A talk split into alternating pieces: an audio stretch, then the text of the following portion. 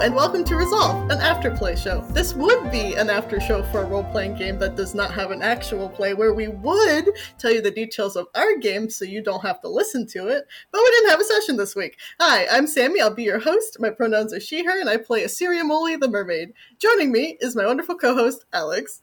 Hi, I'm Alex, and I use he, him pronouns. We are joined today by Daniel. Hi, my name is Daniel, and I use he, him pronouns. All right, welcome. Thank you for joining us today. So, since we didn't have anything to recover last week, we figured we would do another playlist episode today, this time starring me and Isiri. What's the general vibe for the playlist? How did this one come together? I kind of had a very strong concept of what I wanted to do with this playlist going in. I definitely wanted to have it a bit softer than my normal playlist would be. A lot of my playlists for characters are a lot more in your face, overt about some of the themes going on. But I think with Isiri's general personalities being relatively meek and not very confident, I wanted to put that demureness in there. I also wanted to layer as many ocean and nautical themes as I could possibly cram in there, and I think I did a very decent job of that. Thirdly, I think flow would be the most important element that I wanted to incorporate into this. I think I did a good job of making all the, the songs sound realistic as if they were together on an album of sorts, or at least a mixtape. So I think we talked a little bit on my episode about a lot of the songs influencing how Smog came into the game, but you finished this one well after we started playing, right? Like you had you had bones, but not all of it. Yeah, the general theming of this is still kind of before the campaign starts. It just took me a second because I wasn't 100% sure about who Isiri was until we started playing for those pieces to sort of come together. Like there's a couple songs I immediately knew that before we started were going to be on there. The Diving Bells definitely, mm-hmm. for example. A lot of that didn't really lock into place until we were like you know, at least five or six sessions in. And even then, I didn't really finish this until like a couple weeks ago, 100% where I was happy with it. Like, there's been a lot of tweaking and moving pieces around. I think I put on like three or four songs only to remove them and then swap them with other things. Just so that we have context for wherever we slot this in, which session are we on when we are recording this? We're, uh, we're just after 21, right? Yeah. Yeah, we're uh, we're just following session 21. Everyone has almost attained the core of the world of ages, second world that they've journeyed into. With going for an oceanic feel, parts of the playlist also feel just very ethereal as well. Some of them are very dreamlike in sound that sort of roped its way in, I think maybe as a consequence. Yeah, I'm glad to hear that because I really wanted to capture a sense of mysticality in everything that Isiri is because she's kind of of two worlds in a way. She's sort of transitioning into her position in her culture, but she's not sure of it still. So she's very much on that borderline of do I lean more into this mysticality? Do I run away and do my own thing? I'm not quite certain here. I'm glad it's like, like that sound on the edge of your hearing that mysticism is playing in, so I'm glad to hear that. I also have zero interest in playing normal characters. I am 100% interested in playing monsters. So even if they look normal, there has to be a sense of monstrosity there. As I said earlier, I've been trying to be not as overt with that monstrousness. So I hope it's a little bit boiling under the surface here.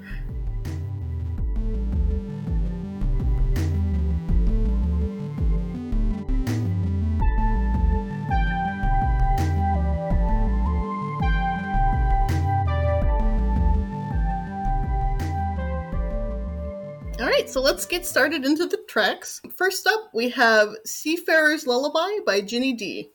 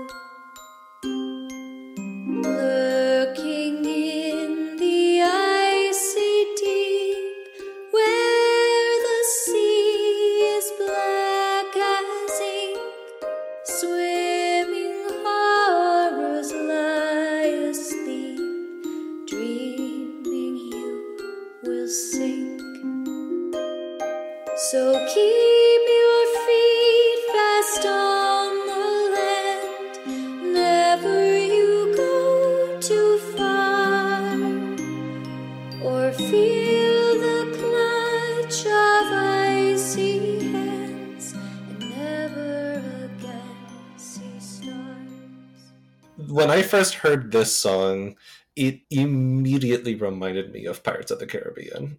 Oh, It's because of the music box. It's because of some of the notes that it progresses to, and obviously the subject matter. Very ethereal. I see you have some biographical information about Ginny Di over here, but I have a little bit of context for this song. I, have, I had not heard it before the Isiri playlist, I'll be honest. However, I do know this YouTuber from her cosplay. She got very popular doing cosplay of one of the second campaign Critical Role characters, and I love that show. that character, spoilers for Critical Role Campaign 2, ends up dating another character who has a bit more of a nautical theme, is a warlock to this deep sea demigod that has sort of nefarious and mysterious powers, and ends up for a brief time having this other nautical character has a brief affair with someone else who seems to be a warlock of the same patron. So I wonder if this was maybe a little inspired by those characters because it seems to be a lot of the content that was on her channel from that time. Hmm, interesting. That would make sense. I would not know that. I found out about this album from Netherworld Post, which you should go check them out. They do monster stories and small postal cards, so you can get like stamps, postcards, that sort of stuff from them. That's it's all good. It's well written. But they recommended this album for like uh, just a mermaid album, and like every song on this. I guess it's more of an EP because it's like six songs, I think. But everything has to do with mermaids and like drowning people. It's great. Yeah, I wouldn't be surprised if somebody just really liked mermaids and wanted to do a mermaid album too. but I was thinking there's a lot of nautical stuff going on with a character that's very closely related to that character. So maybe. It certainly makes sense. I haven't seen anything from season two of Critical Role, but I, I will totally take your word for it. my my goal in this song on the playlist is I sort of I like to open with like an invocation to a muse, and just the orchestration and the texture of this piece sort of gives me that. It moves you spatially. I feel it moves you from the surface going down underwater as you sort of go down that descending scalar baseline there. It feels like you're going under the surface and you're a human sort of entering this world, which is hopefully what I'm bringing you into with Isiri here. And yeah, we caught those major themes that you wanted us to have for the overall playlist. It's very ethereal because it's a lullaby. It's a mother singing her son to sleep, pretty explicitly from the lyrics, I think. We're taking a trip to the deep dark. Ah, the abyssal plane. that little section where it intersects with the plane of water. So the second song on this playlist is Call of the Sea by Claudie Mackula.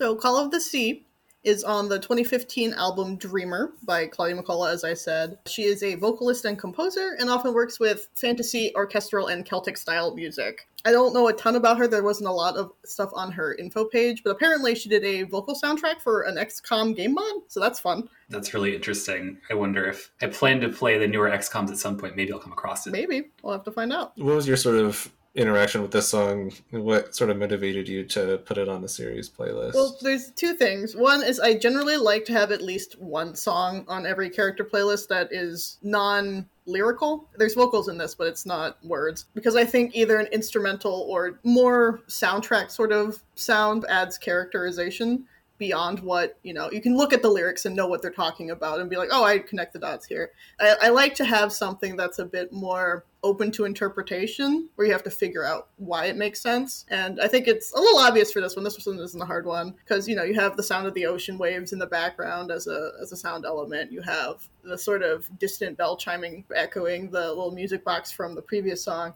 But also, I put this on here because I like to imagine this is Isiri singing to herself under the water alone because she's alone Yeah. for most of her her time. So I was like, oh, she's definitely doing this to keep herself entertained. As I say, it was very atmospheric. Like, I, I think that plays very well into that. Yeah, I was thinking about how I might slot this in because there's obviously so much about Isiri that has to do with music, and I did think this as her singing, but I wasn't sure if it was like the song of her people that she's talked about before, or this was maybe we've talked about Isiri's thoughts being musical. I thought like that could kind of fit for this a little more than that because the, the other one's going to have a detailed story of people's lives, and this is just humming. Yeah, I definitely think it's more of either her just sort of musing to herself or her thought process. Because the what in my head, the song of her people is deeply complicated and just absolutely structured as like a multi-teal thing. I definitely agree that it doesn't fit for this song, but this is just her sort of cruising around in the hadal zone, just having a good time or a bad time. I don't know. Because there's not really a strong emotional inflection here. It's almost monotone, but not, at least in like emotion. it's still a little dreamlike and, and wistful. It's it feels like it wants something to happen. There's just on the edge of there being vocals at some point. It feels like this is this is on the precipice of something, but it always pulls back too. Yeah, it, it moves like the ocean does too. It builds up and then it ebbs back and then it goes up and then comes back again. So the third song is The Diving Bell by the Crane Wives.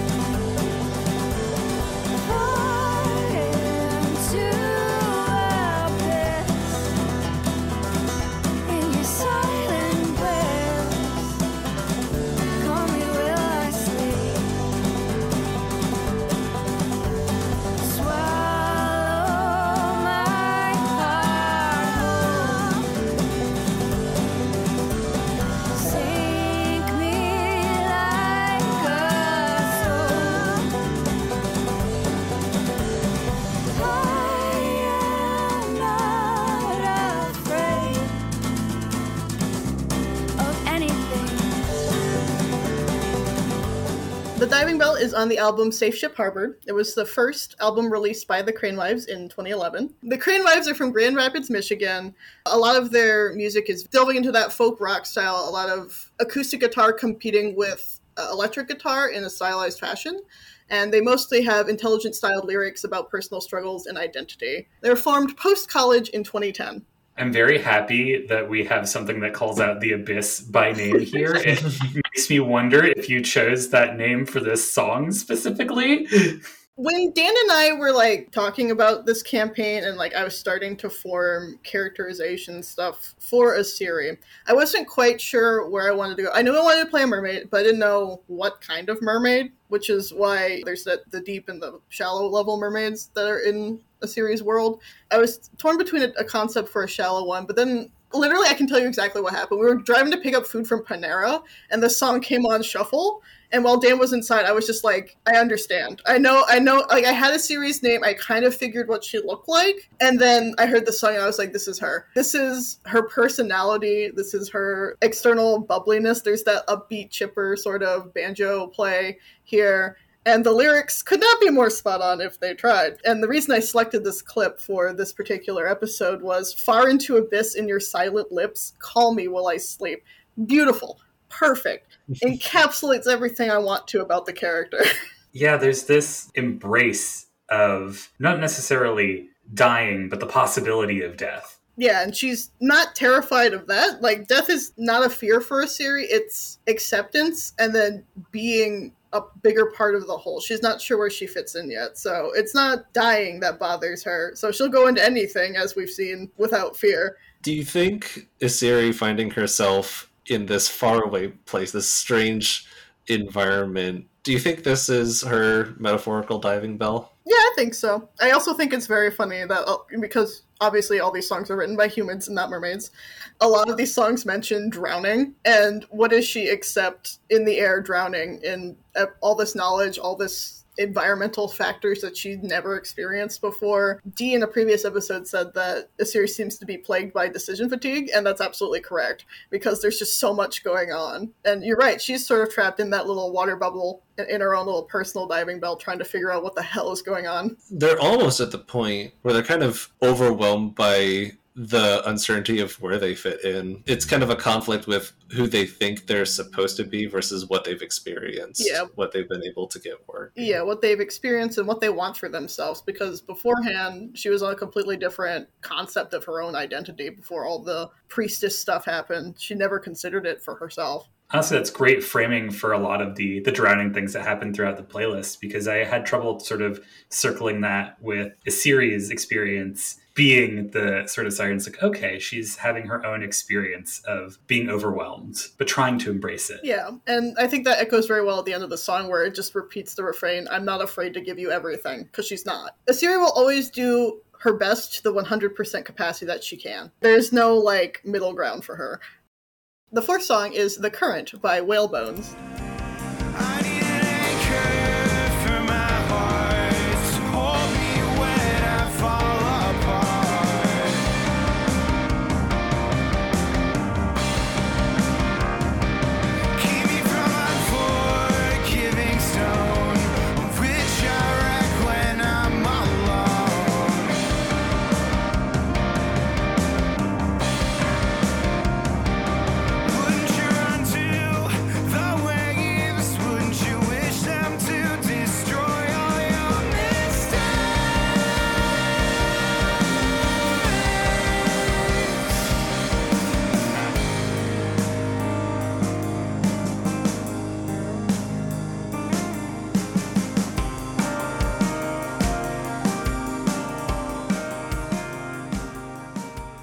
Whalebones is a small indie side project from Indianapolis composed of duo singer slash songwriter Nathan Kane and drummer Paul Learman. This was released on the Seaside EP in July of 2015, and every song on this album is ocean themed. So something I don't think we got from that clip is there's a lot of lack of vocals at the start, and it's not quite as tense.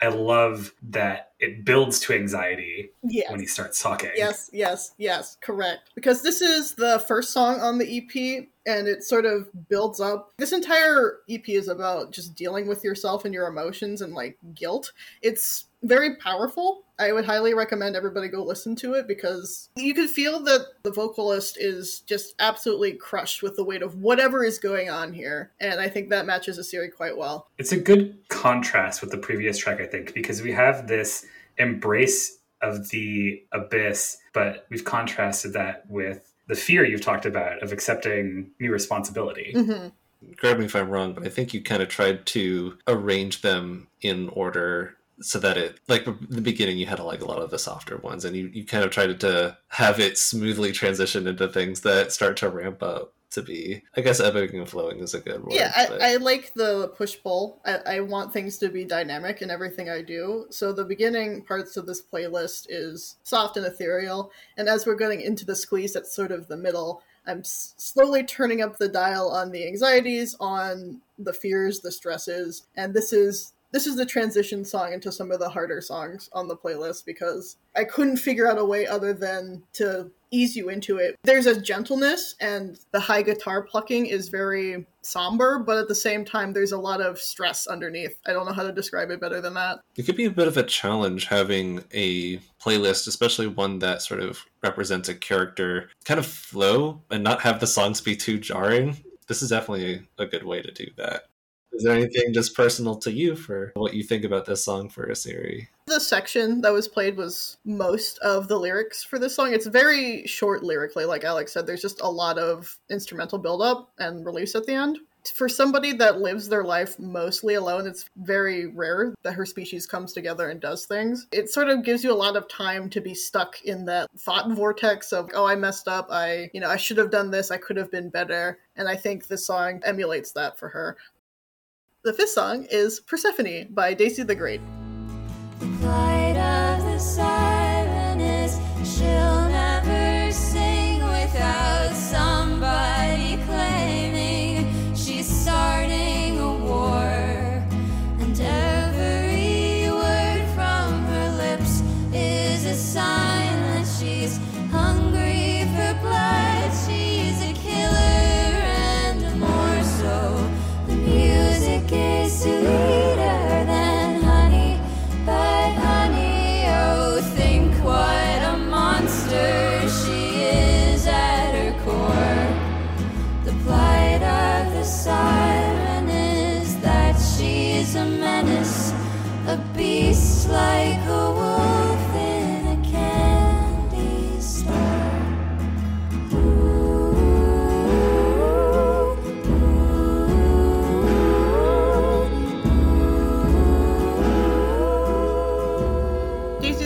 is an indie pop band from Brooklyn led by Kelly Nicole Dugan and Mina Walker. They met as acting majors at NYU. This song, Persephone, was released alongside a cover of the Scarborough Fair in February of 2021. I wonder if this was one you added later. I did listen to an earlier version of Isiri's playlist and I can't remember what was on it, but it feels like this was a little more influenced by the way the party has reacted to Isiri. There's very much a front of Isiri being a monster. There, there's monstrous appearance, but everybody sort of treats her like a cinnamon roll.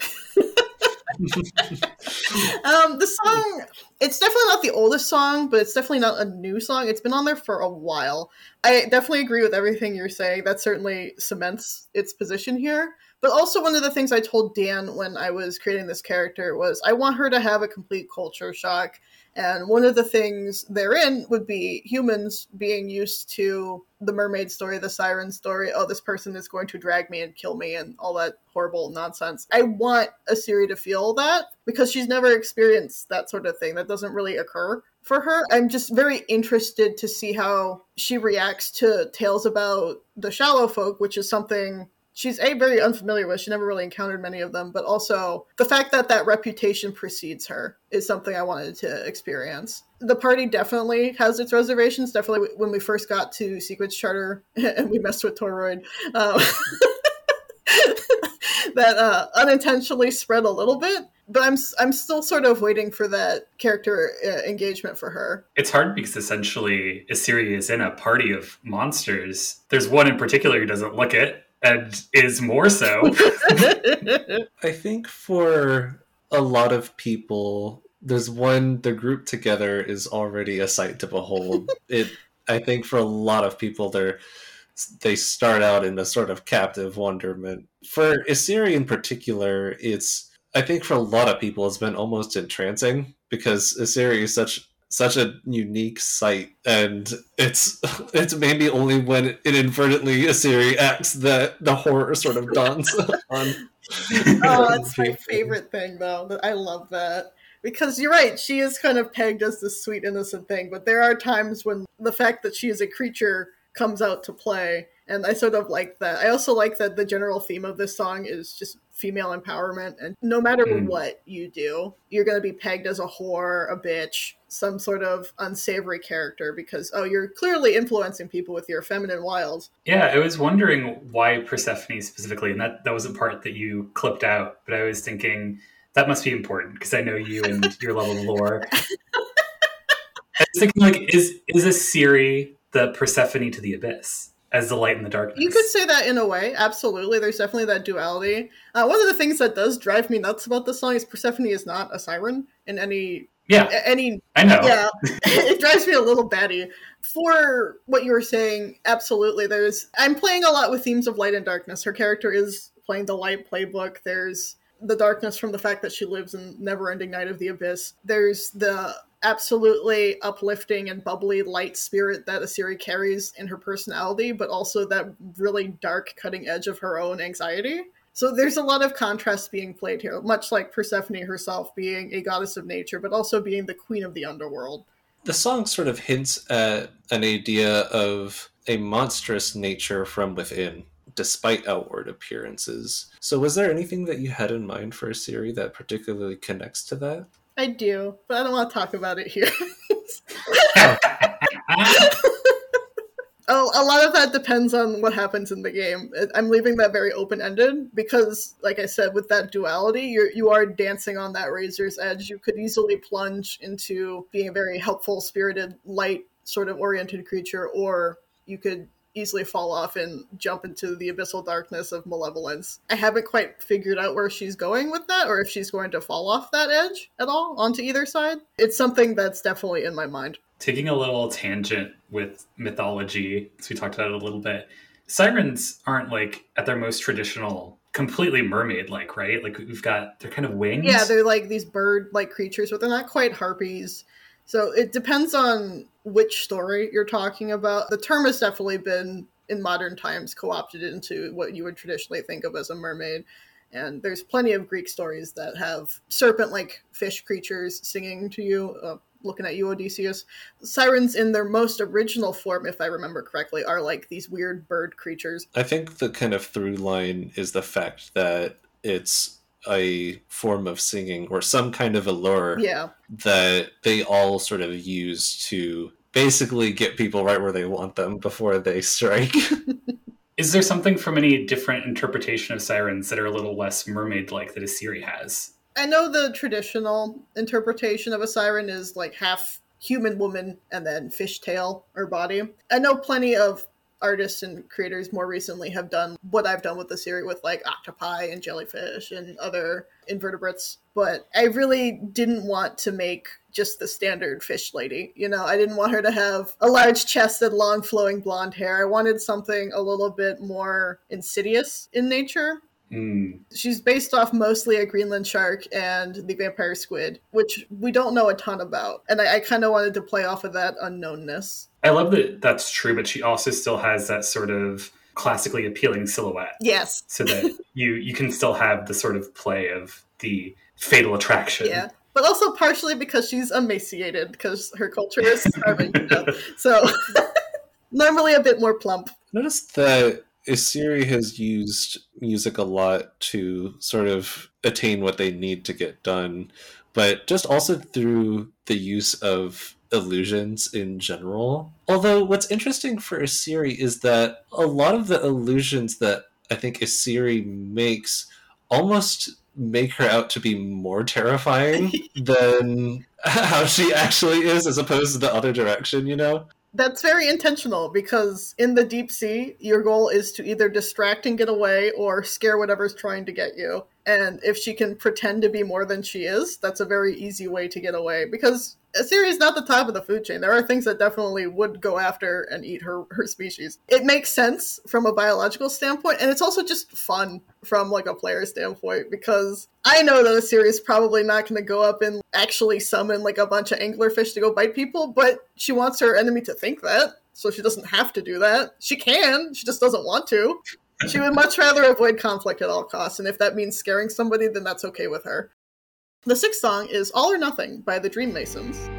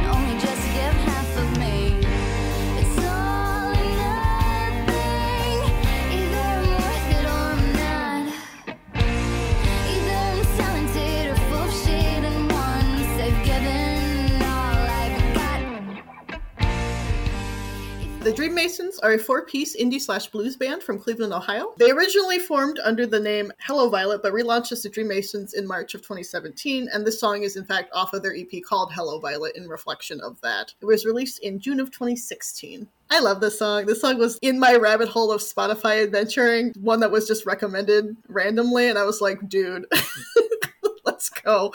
It's so good. This song occasionally gets stuck in my head, Good. and I think I'll forever associate this with this area. Good. I cannot think of a song that more perfectly encapsulates what her interior negative monologue is. It's just so like A Isiri does not swear. A Isiri is externally extraordinarily upbeat. Or if she's sad, then like it's just like a blubbering, wet, pathetic sad. It's not like angry. There, there's no secondary emotion expressed. But when she's mad, she just pulls inward and just starts criticizing herself. And in fact, in my mind, I can just think of a conversation with her priest chieftain Braithios, who has done nothing but criticize her mistakes and blunders, and this is just in her mind after that conversation. Yeah, I think every character playlist needs one song that's about the character's most toxic trait.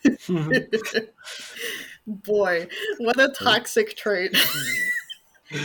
It makes me feel like Isiri is kind of this gifted student. Ooh, gifted student syndrome is Uh, pretty are we calling me out listener. personally? I would like to know before I get roasted. Look, who among us has not at some point been in the gifted classes or whatever? But I also like how this reflects a bit back onto the diving bell too, because I'd sooner give it all away than just give only half of me. Is reflected in I'll give you everything, and Isiri is one hundred percent all or nothing. If she doesn't think she can do it, she'll back away and find her way out of it. But if she does, she's going to do it to her best one hundred percent of the time. Fight or flight, always active. Fight or flight, always active. Also, I just really enjoy the Dream Masons. Ever since discovering the song, I have listened to more of their discography. Not this song, but some other songs that they've done sort of remind me of a, an older No Doubt. There's a lot of like sort of ska inspiration in some of the other songs. Not so much in this one, but it, I'm just like, ooh, that's interesting. I also just adore how the guitar is handled in this song. It's just so unabashedly there. We're definitely building the sort of tension and the aggression here too. But what my big note for this song was this is the most aggressive one so far. so and I know it's not the most aggressive one in the, in the playlist. I'm really squeezing you. I'm just building that pressure up behind you. Just Get scrungled. slowly coming in. The seventh song is Animal by Badflower.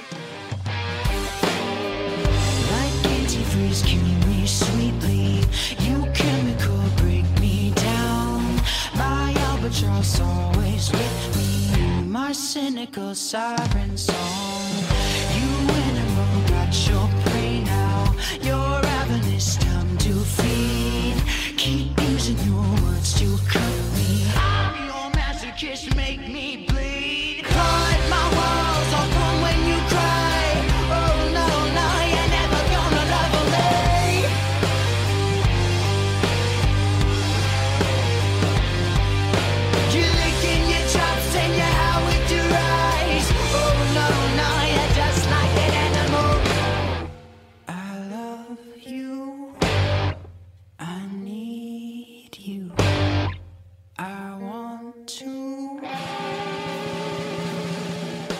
Badflower is composed of singer guitarist Josh Katz, lead guitarist Joey Morrow, bass guitarist Alex Espiritu, and drummer Anthony Sonetti.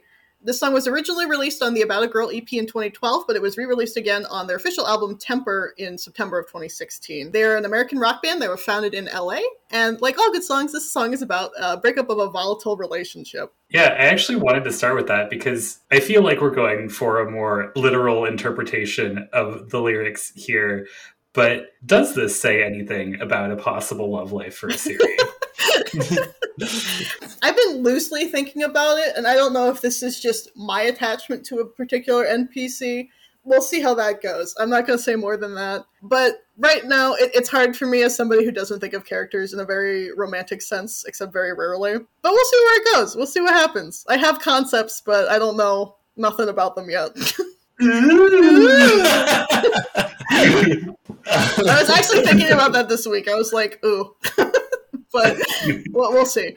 Yeah, this is this is very distinctly a different genre from what we've heard before. At least a different energy. Mhm. Um, we got we got hard rock going on for yeah, baby. this hearing in this songs here. You know, there are parts of it that are quite violent. Aside from some of the things that Alex said could be taken quite literally, is there an aspect that explains why the song has the energy that it does for Isiri? So, spoiler alert for the, the show. So, if you haven't seen the episode titled You Monster Burn, I encountered this song not long after that session, like maybe the day after, and I was like, holy crow.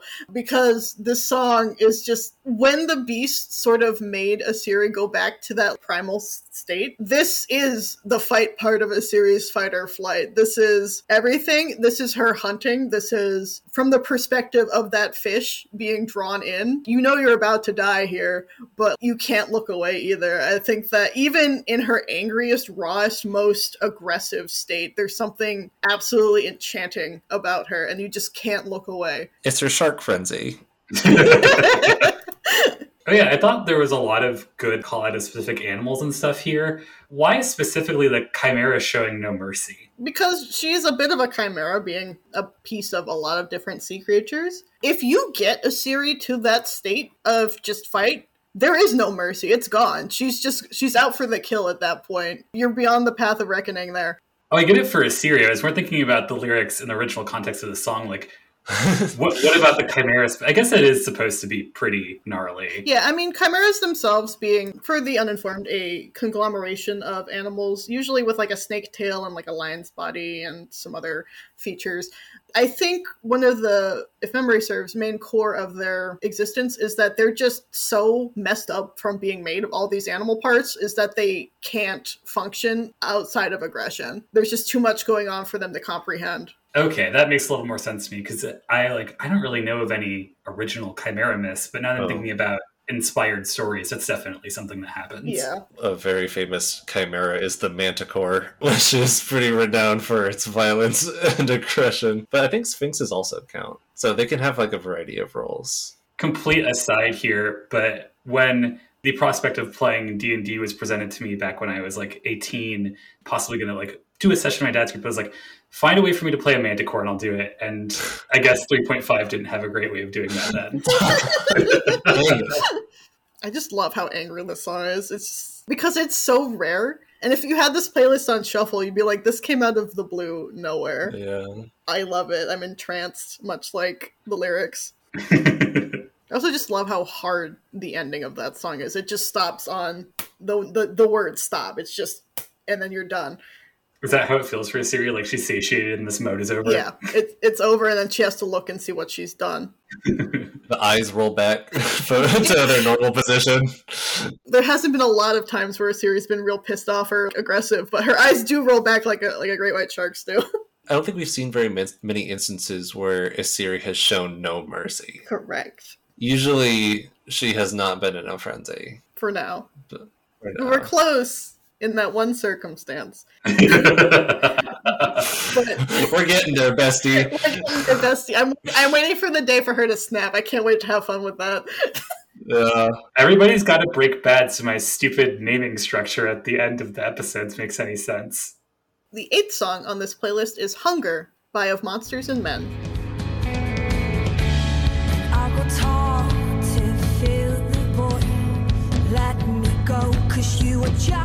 Just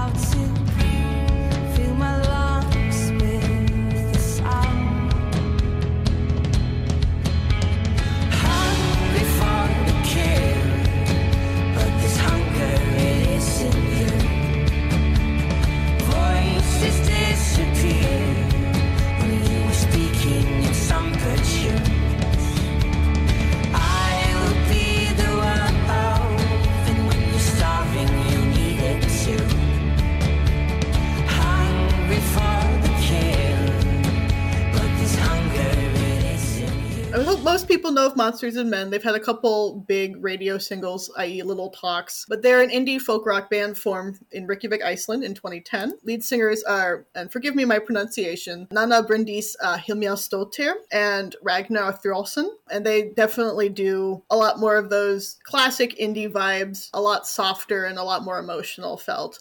Hunger is from their album Beneath the Skin, released in May 2015, and it is the fourth single from that album. I can pick up on a lot of the surface level, but I guess my question for you, Sammy, is is there anything in particular about this song that reaches deep for what it means to be Isiri? I think it ties back to her metaphysical needs. Like, obviously, phys- on the physical level, her people are starving, so there's that. But I think Isiri has a hunger for life that she hasn't yet satisfied in a, a meaningful way. She's not quite sure of what that means and what it means to live. She just knows she's not afraid of dying, if that makes sense. I think she's definitely searching for more, and the hunger she wants forces her to act in strange ways. She feels like that's the point where she's stumbling over. That's where the source of her mistakes are. So she's hungry for all this knowledge, information, all those pieces to make her feel right, but at the end of the day, she isn't quite sure if it will still be her in the end. So something that was interesting to me about this track is our two vocalists here. And there's a little bit of comparison, a little bit of checking in with the other person.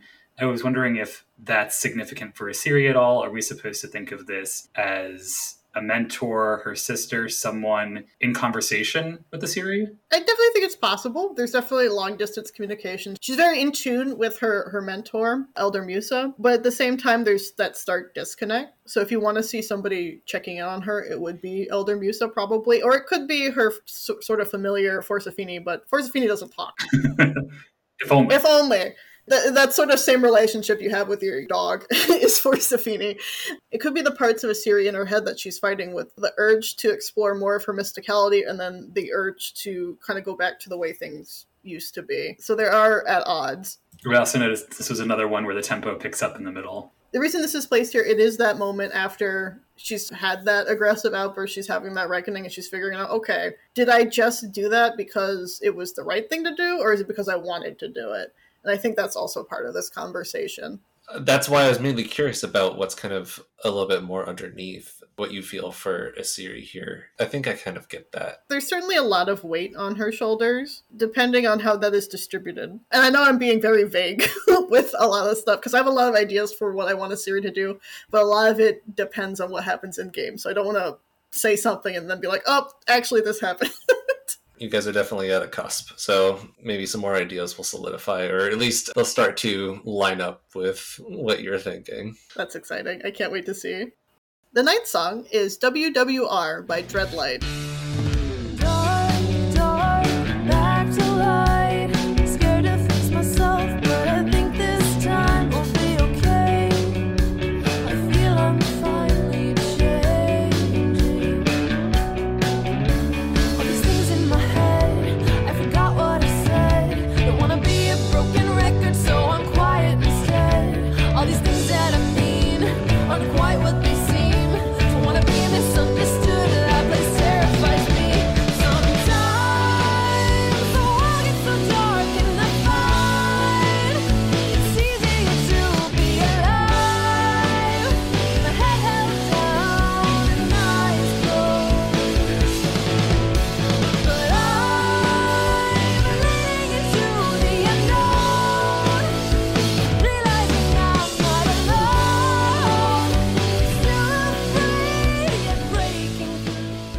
Through. Dreadlight is an alt rock duo from Portland, Oregon. They describe themselves as pleasantly headbangable, and this was released on the EP Dawn in the series of two other EPs released in the year of 2019 alongside Dusk and Limbo. So they could be viewed as a full album together, but they're separated into little mini CDs. I love Dreadlight. If Crane Wives was my discovery of 2021. Dreadlight is my discovery of 2022. I'm obsessed with them. They have absolutely delightful covers of the Hex Girls from Scooby Doo and Dead Horse by Hayley Williams. Absolutely go check them out. I'm also here to say yes, yes, yes.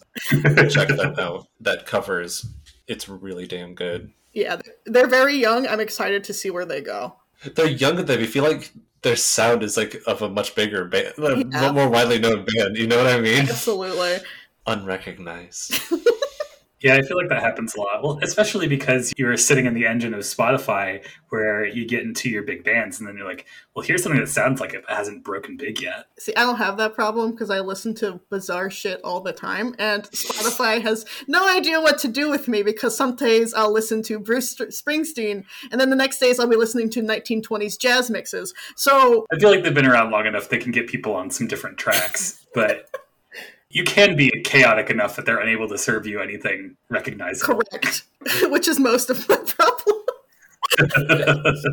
I will say, I don't know if you guys have experienced this a lot, but for me, a lot of the songs that I have found for some of the playlists, especially for characters that I've made, have come through discovery from suggestions or at least maybe something that has come up randomly or somewhat randomly i, I don't know like it, it still plays like a pretty big part because there's a lot of groups that I've heard through this sort of process that I just I probably would have not found otherwise. Something that I found really helpful if you're playing a character that has something to do with like a fantasy or sci-fi trope, or if you can get something just like one word that's a little more out there that describes a character, you can usually find some weird tracks that go along with it. Like I had a character once who was romancing a werebear, so I found some songs by a band named Werebear.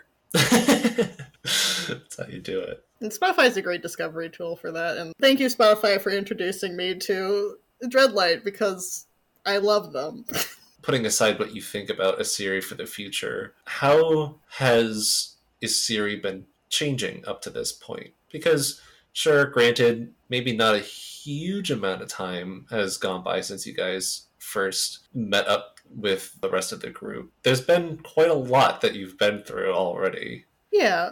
I mean, Isiri's still young, so I, I like to imagine her entire personality isn't quite set in stone yet. And I think a lot of what's going to happen through the campaign is the determining factors that sort of put her into the position of what she will eventually be. My thoughts in this song reflects her being overwhelmed, but it also reflects her being as a part of the party too. Again, this playlist sort of takes place before they meet the party, but it's definitely you can filter it through the lens of it. Some part of Isiri is scared to face herself, as the lyrics suggest. I think she's a little afraid of what she's going to find based on what she chooses and what her actions are. That's why she makes herself be a little bit more meeker than she has the potential to be, because you guys have seen when she's in a good mood, she's pretty gregarious and in your face about her opinions and things, but when she's uncertain, that's when she draws back, and that's when her slow thought process just takes over and she hesitates. This is definitely the one that makes me feel Isiri most in the playbook. If I was saying like this is how Isiri is light, this would be the track I choose from this playlist. The light's sort of the unspoken pillar of the community, and I definitely think a lot of that lead by example sort of thing is present here. Oh, I also jotted down the repetition of "Just Keep Going" has reminded me of Finding Nemo in the context of the series. I love that, but also rude. Definitely the right place. Absolutely rude. One of the things I forgot to mention at the beginning of this episode is I do have a set of like unspoken rules about me making playlists, and one of them is I will not intentionally put in songs that are strongly related to other media into a playlist. So like if it's explicitly from a movie, if it's explicitly of like a video game soundtrack, I won't put it into a character playlist because I want you to think about the character and not that piece of media that's not related. it comes up again later, and yes, the exact same thing. Thank you. I will always think of a serious Dory now. Good. I'm glad. Oh, no. Hopefully she's not as forgetful. Hopefully. Hopefully. The tenth song is called Spirit in Disguise by Olive Klug.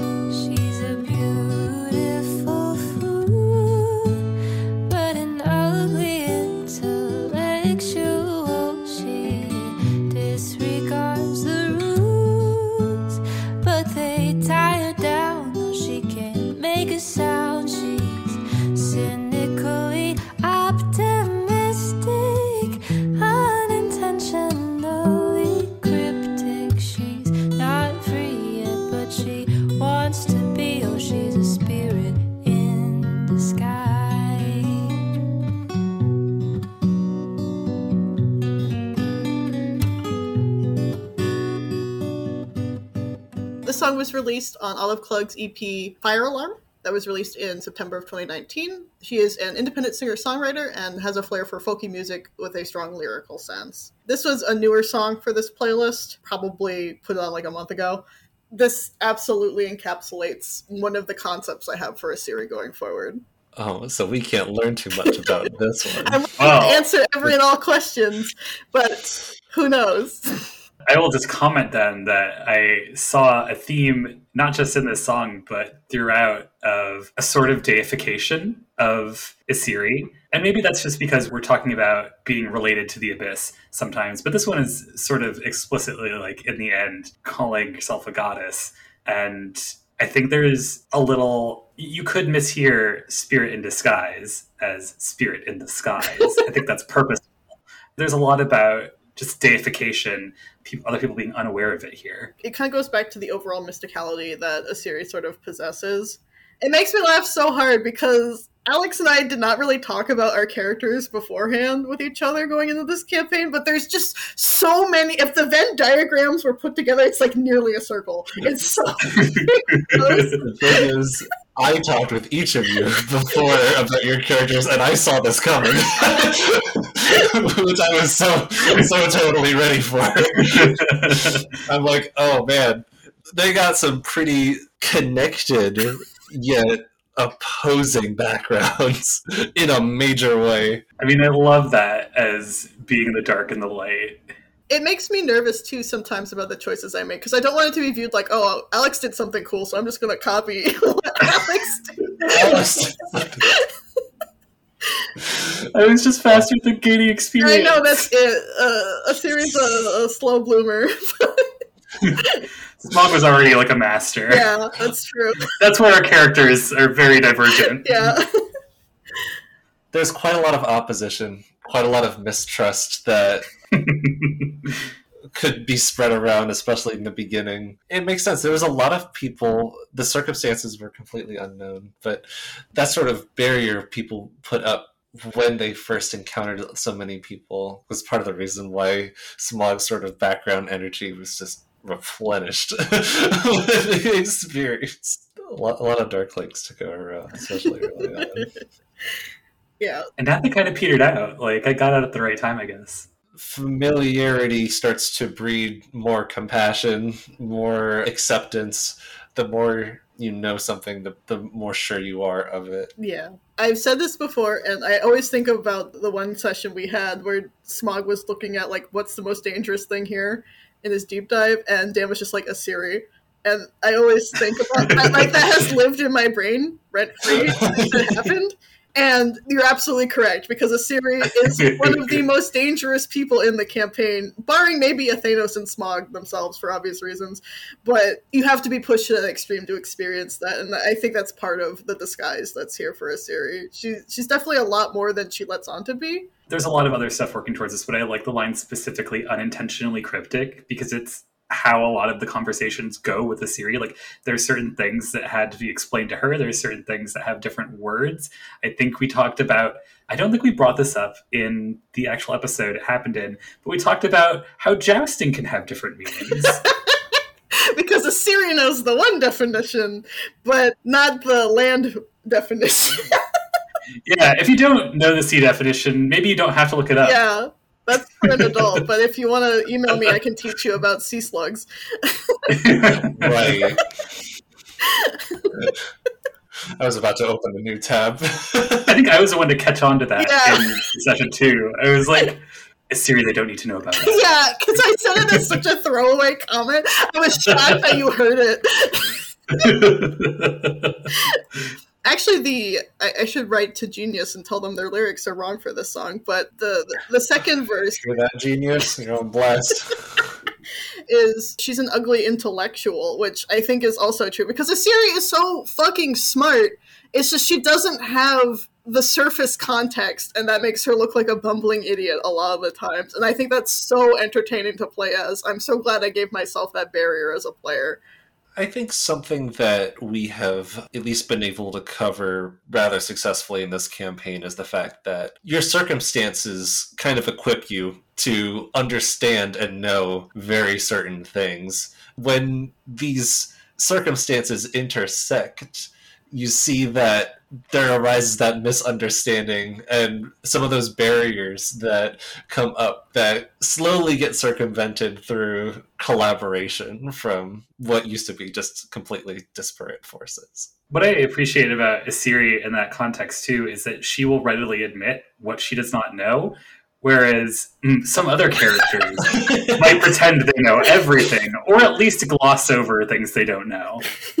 Yeah, because Isiri, the last thing she wants to be is responsible for leading you astray. So if she's like straight up like, "Hey, I have no idea what the hell I'm talking about," then the onus is no longer on her. I love this song. This is a very recent addition, and once I heard it, I was like, "This is perfect." I do definitely think I've heard this one before, but I had not listened to it as much as the other one. The 11th song is Sweeter the Heart by Julian Moon. Easier to just check out. Most people live with their eyes turned down. It's hard to see the beauty in the struggle. Make peace with what you cannot change. Choose to see divine and commonplace. It don't make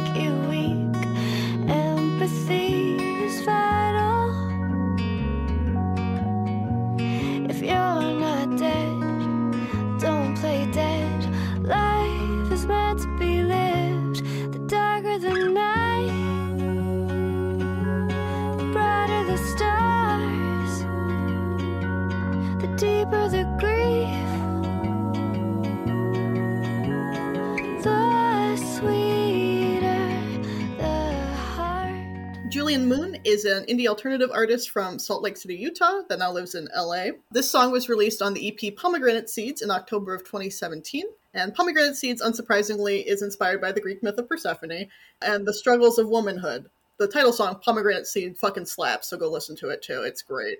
This song is one of the older songs out of Isiri's playlist, and I was like, this is this is who she is. This is the core of her personality. This is everything I want her to be. This song is one of my favorites. I feel like it's a very positive light on Isiri's journey. I definitely hope it keeps bearing weight going forward as well. Yeah, this is the second one that is like this really hones me into the playbook with the series because we have this sort of concept of staying strong and positive in the face of darkness. Sorry to talk about Smog again, but like we, we've said before that these two have an interesting relationship. It just feels completely opposed to him. We have this woman who's trapped in, in darkness and finds positivity in it.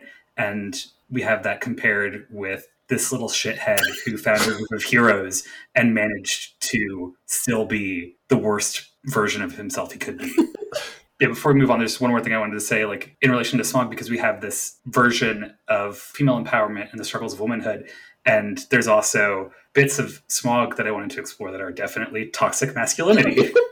Oh shit! Yeah. So this song definitely makes me think of those contrasts with the characters. Absolutely. And one of the other unspoken rules I had for this playlist, which doesn't apply to most of my other character playlists, but because a series of mermaid, I definitely wanted this to be strongly feminine voiced. I wanted there to be a lot more female artists than there were male artists because I definitely think that just adds to the context of her character. Like she is very deeply a femme, strong female woman. And that's definitely what I wanted to explore going forward with her. And my favorite line of this song is choose to see divine and commonplace. It don't make you weak. Empathy is vital. And Isiri's biggest strength and weakness is her extremely massive amount of empathy. I think this is definitely what we've seen on full display going to this point. Even with people who the rest of the group might consider a villain, this series still reaches out with empathy towards them. It's very true. Because no other character knows true darkness in the same way she does. I love how that plays out every time. The 12th song is called Onward by Madeline May. Onward,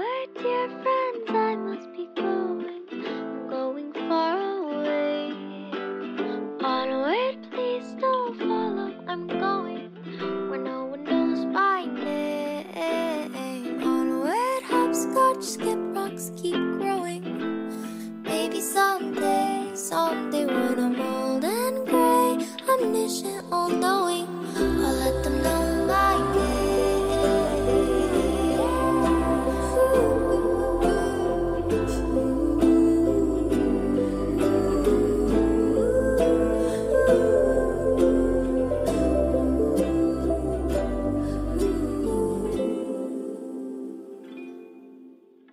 Madeline May is very new and up and coming into the music scene. They're just 20 years old. They're a self described singer songwriter from Arizona, and they often pair their music with hand drawn art. The song was released on the EP Where No One Knows My Name in September of 2022, so very, very brand spanking new release. This was the second song that reminded me of Finding Nemo. Thank you. oh, you. One love how the vocals evolve. I have, if, if anything, only listened to this mainly through like external speakers. Listening through headphones is a really different experience for this. Also, the vibe reminds me of one of my favorite groups, Gregory and the Hawk, gives me a very strong energy that's similar to that. So I will probably check out more of their music. Yeah, I was actually looking at some Gregory and the Hawk songs for Isiri's playlist, but unfortunately none of them quite matched up. Oh. But definitely on on the same wavelength there. The other thing is, I feel like this song, and correct me if I'm wrong, I feel like this is very much describing some of Isiri's experience now into this adventure that she's found herself in. So this particular song, this playlist takes place before the start of the campaign, and we're sort of easing out of our scrunch, which is the very end, as we go into the finale of this playlist. So this is Isiri leaving Odessa Marilla, the city she sometimes lives in, after a ritual going bad, and this is what's happening like right before they get warped into the start of the game. So this is sort of the mm. prayer she's saying to herself like she doesn't know if she'll ever come back again at this point. She's so embarrassed she's so upset with herself. And she's like please don't follow. I'm going where no one knows my name. And that letting go of everything you ever knew because you're so ashamed of yourself. I might have forgotten this detail, but was Isiri basically preparing to put herself in voluntary exile? yes at, le- at least until she could figure out what was wrong and what's going on with her people you know either due to the pressure of her her chieftain and her leader or just a lot of other factors and then being young and stupid she feels like a lot of the catastrophe of her society is on her shoulders because she is now that new not she's not quite a leader yet because she's just a priestess in training but she knows that that mantle is coming for her this is one of the points where she's like i'm not sure if this is where i want to be in my life even though i was selected for this even though i'm supposedly destined for this. This is that uncertainty. So i'm willing to give it up and go onward forever away just to figure myself out before we proceed here. In the very least, Isiri knows that people are going to look to her for answers, for an explanation, and at that point, Isiri had none because actually, almost to this point, she's still trying to find that for herself. I was wondering because, I mean, obviously this came pretty late into the game, if this also had something to do with Isiri's future, because I feel like we have more of that little push towards maybe deification going on here. We've got an interesting breakdown, like a corruption of things at the end that I think speaks to a, a change. I love the structure. The song's only like a minute 15. It's very short, and what the clip you just heard was all of the lyrics of this song. It's very brief, but I think it encapsulates so much in the time it does use. That breakdown at the end, like, I almost cut this song from the playlist, but I was like, the way this song leads into the final song, the moments encapsulated in that, so because it ends in the sort of techno, sort of deep sonar beeping sort of sound as it fades out. I, I just think it's perfect, and it does hint at those stronger powers you were suggesting, Alex. I'm excited. I am too. I have many thoughts and many plans. I just need to see how they unfurl. Ooh. The, the 13th and final song on this playlist for Isiri is Dream Suite in C Major by Miracle Musical. Alone at the edge of a universe humming a tune. For merely dreaming we were snow. Mm.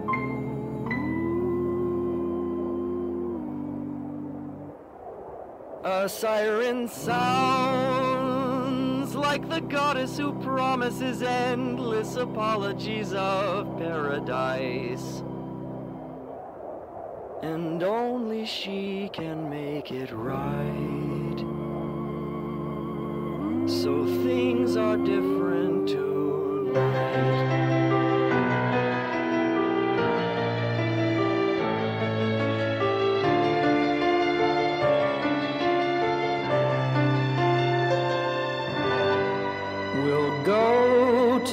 Together in flight. So, what can I say about Miracle Musical? They are a musical project spearheaded by Joe Hawley with Ross Federman and Bora Karaca. Uh, hopefully, I said that correctly. Their only work to date and potentially ever is Hawaii Part 2, which was released on December 12th, 2012 at 12 12 12 a.m. This is a highly, highly surrealist experience. This entire album is bizarre. It goes through many genres. We're talking like rap 8-bit techno sort of stuff to that traditional musical overture style to there's a song that's a palindrome it's played the same backwards and forwards it crosses all sorts of languages. There's songs in English, there's features in French, Japanese, and Native Hawaiian as well. This album is nuts, and I have to thank Daniel for showing me this because it's it's a masterpiece in composition overall. I could do an entire podcast about this fucking album. I could do a podcast about this fucking song Uh, with how complicated and surreal they'd never tell you the meaning of the story because this entire album has a story but it's entirely up to your interpretation Yeah, this is something that I definitely would like to encourage anyone listening to check out. It is an unforgettable experience and like Sammie said, it's it's woven together. You got to listen to the album in order completely. This song is in particular the finale of the album and it brings together and when I say this I mean it. It brings together all of the other parts of the album into one final song. And That's quite a long song. Yeah, It's seven the minutes long. Seven minutes long, and it has it does have features of every other song, but it's it doesn't feel forced. Like sometimes if Yeah. if you're sitting through like a musical overture, sometimes it's like okay, they had to put a weird section here to connect these two pieces. There's none of that here. It's so fluid and it goes so greatly with everything it, it's been built upon previously. It is a a master class of composition.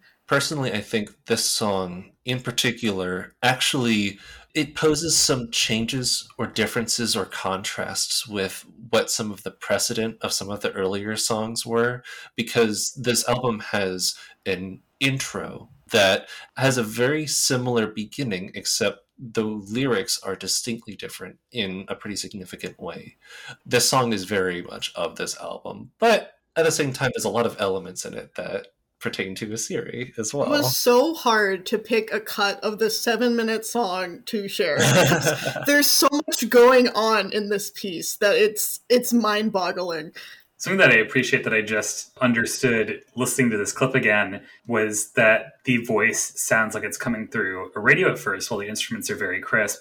And then when we get towards the end, there's a shift where it feels kind of like it's coming out of a speaker. this clip that we're listening to now directly mirrors the very beginning of the album, and I, I think I'll leave it there because it's something that I definitely encourage people to listen to the rest of the album. If there's anything you take away from this other than like how cool Isiri is, listen to this fucking album. It's amazing.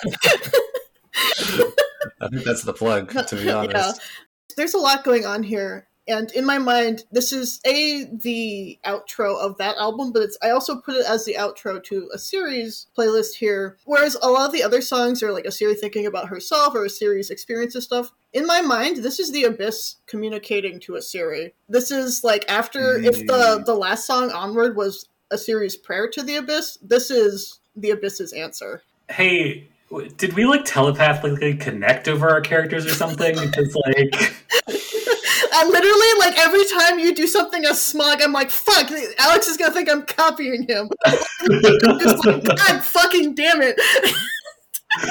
uh, I will say that there are some distinct differences that kind of separate Smog and Isiri despite some of the circumstances that they're from. I guess I'm also curious, Alex, what your thoughts on this track are. I mean, okay, this is stupid, but they use the same pun for the title of the song that we do for our series character introduction in the playlist episode. This will be P point C. for the series. yes. God, Dream Suite is a type of suite, a Mhm. musical suite, and it's in C major, and the song is in the key of C major. Uh, I think Yep. I think about this way too much. Hawaii as a sort of concept that this album communicates with actually is only ever mentioned in this song towards the end. Oh. there's a whole swath of other songs that in this album that evoke i guess a concept of paradise eternal life or the sea as a sort of isolating force Th- this is the one that really only evokes hawaii directly at least in in name and it always makes me wonder what some of the intentions of that were and i have my own ideas but this is not the podcast Again, I could talk about the song Yeah. all day. It's it's not funny. To let you in on one of the other clips that didn't make it in, because I was really torn between the clip I played and then another one that goes, "You look quite divine tonight here amongst these vibrant lights. Pure delights surround us as we sail. Signed, yours truly, the whale." Isiri as a being of emanating light in this crushing eternal darkness. I just think that's a beautiful way to say you're moving forward here. This song is, at least in context of Isiri, is saying, "All right, you're asking for this change, you're asking for understanding. I'm going to give it to you, but it's it's not going to be the way that you thought it might come." And that's what I'm choosing to interpret the call to action here being summoned to sequence charter as as the abyss saying you need to figure yourself out and this is how you're going to do it. So you've told us you've been hiding something about the Master of the Lost, and there's a very strong theme of surrealism and dreamlike quality throughout this playlist. Is there perchance some connection that you have planned with the Master of the Lost and some change in the series? I don't know. That depends on how the planned conversation I have with the master goes. the master's a slippery character, but I think a lot of the parallels in what I described to Dan as what the abyss represents and what it is is very, very overt in the master as well. As well as some other characters we've run into, like uh, it- Dan's got a, a fantastic job of sprinkling in character hooks for everybody. There's Goodness, I try. but there's a lot going on for Siri in the context of her homeworld, and I, I do need to have a strong conversation with Dan about.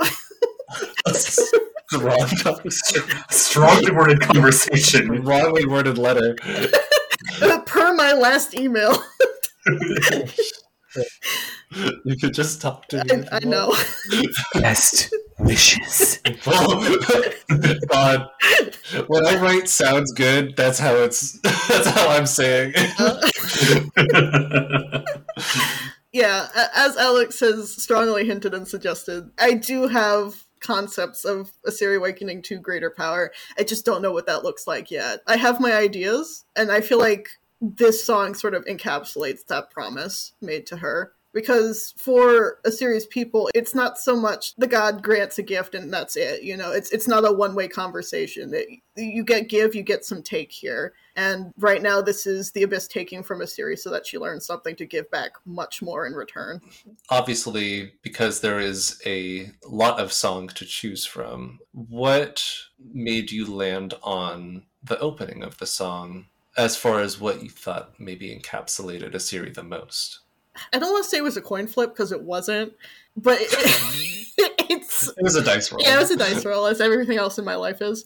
I think knowing that we're going to talk about Onward, the previous song before this, and leading that into this song in particular, because the sort of humming, beepy sonar sound at the end of Onwards leads into this song, and then the very end of this song is also sort of like a dramatic pedal tone hum out. I think they go together, and I kind of just wanted to pick the intro here as it's a zoom out. So if the first song on this playlist is us going underwater, this is us following Isiri into the portal. This is no longer camera focused on Isiri, it's focused on Isiri as part of the world now, if that makes sense. And this is the Abyss saying, we'll go together because it's no longer about just you in this moment. I don't know, felt good, man. what, what do you Felt want me to good, say? No, I, um, I think that's perfectly good. I think it kind of finally being able to put it into a concise description. But what really kind of makes a series stand out is that a series is a creature based on a monster that either looks or sounds appealing, but is really predatory in nature, at least in terms of its intentions, really malevolent in its intentions. Whereas Isiri is someone who looks sort of menacing on the outside, looks sort of malevolent. The intentions, and that's kind of connecting it back to this song, at least this snippet here, is the fact that Isiri is a siren who is trying to make everything better. She's trying to enact in a much more benevolent force. It's very much that sort of inverse of what you would typically expect. yeah, you're picking up what I'm putting down, and I appreciate it.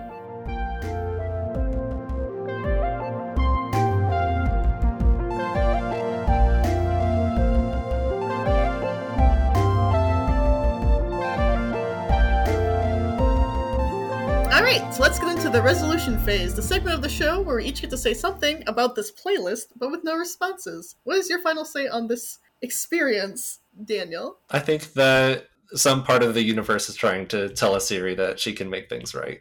You can find me by listening to the very low but noticeable hum in the background. You got to change out your light bulb. All right, what about you, Alex? This was a very exciting playlist, but we probably have a couple more ahead of us, including one for the new Avatar of Alexander Smog. You can find me at Twitter, Shining Crobat. I was struggling with something to plug specifically for an Isiri episode, and I was considering music, but I don't think you need more of that to investigate right now. So I'm going to suggest a game called Osmos. If I had to compare it to something I think Katamari would be the best, you start as sort of a blob of water collecting smaller blobs of water to get larger. And I think that idea of like water and consumption made me think of a Isiri and is a perfect sort of evergreen recommendation because I loved that game. As for myself, I guess the only way we can take a is onward into that sweet sea. You can find me at the base of the kelp beds, hanging out with all the Selkies. This has been Resolve, an afterplay show. You can find us online at most social media sites at Resolve AP. Except Instagram, which is at Resolve After Play. Thank you so much, everyone, for joining us today. You can buy the game we're playing in our regular episodes, Interstitial Our Hearts Intertwined, from its creator, Riley Hopkins, at linksmithgames.com, All links will be included in the description of the episode. including a link to this playlist. Thank you so much for listening. We end our turn here, so now it's your turn. Tell us about a playlist you're making for your character.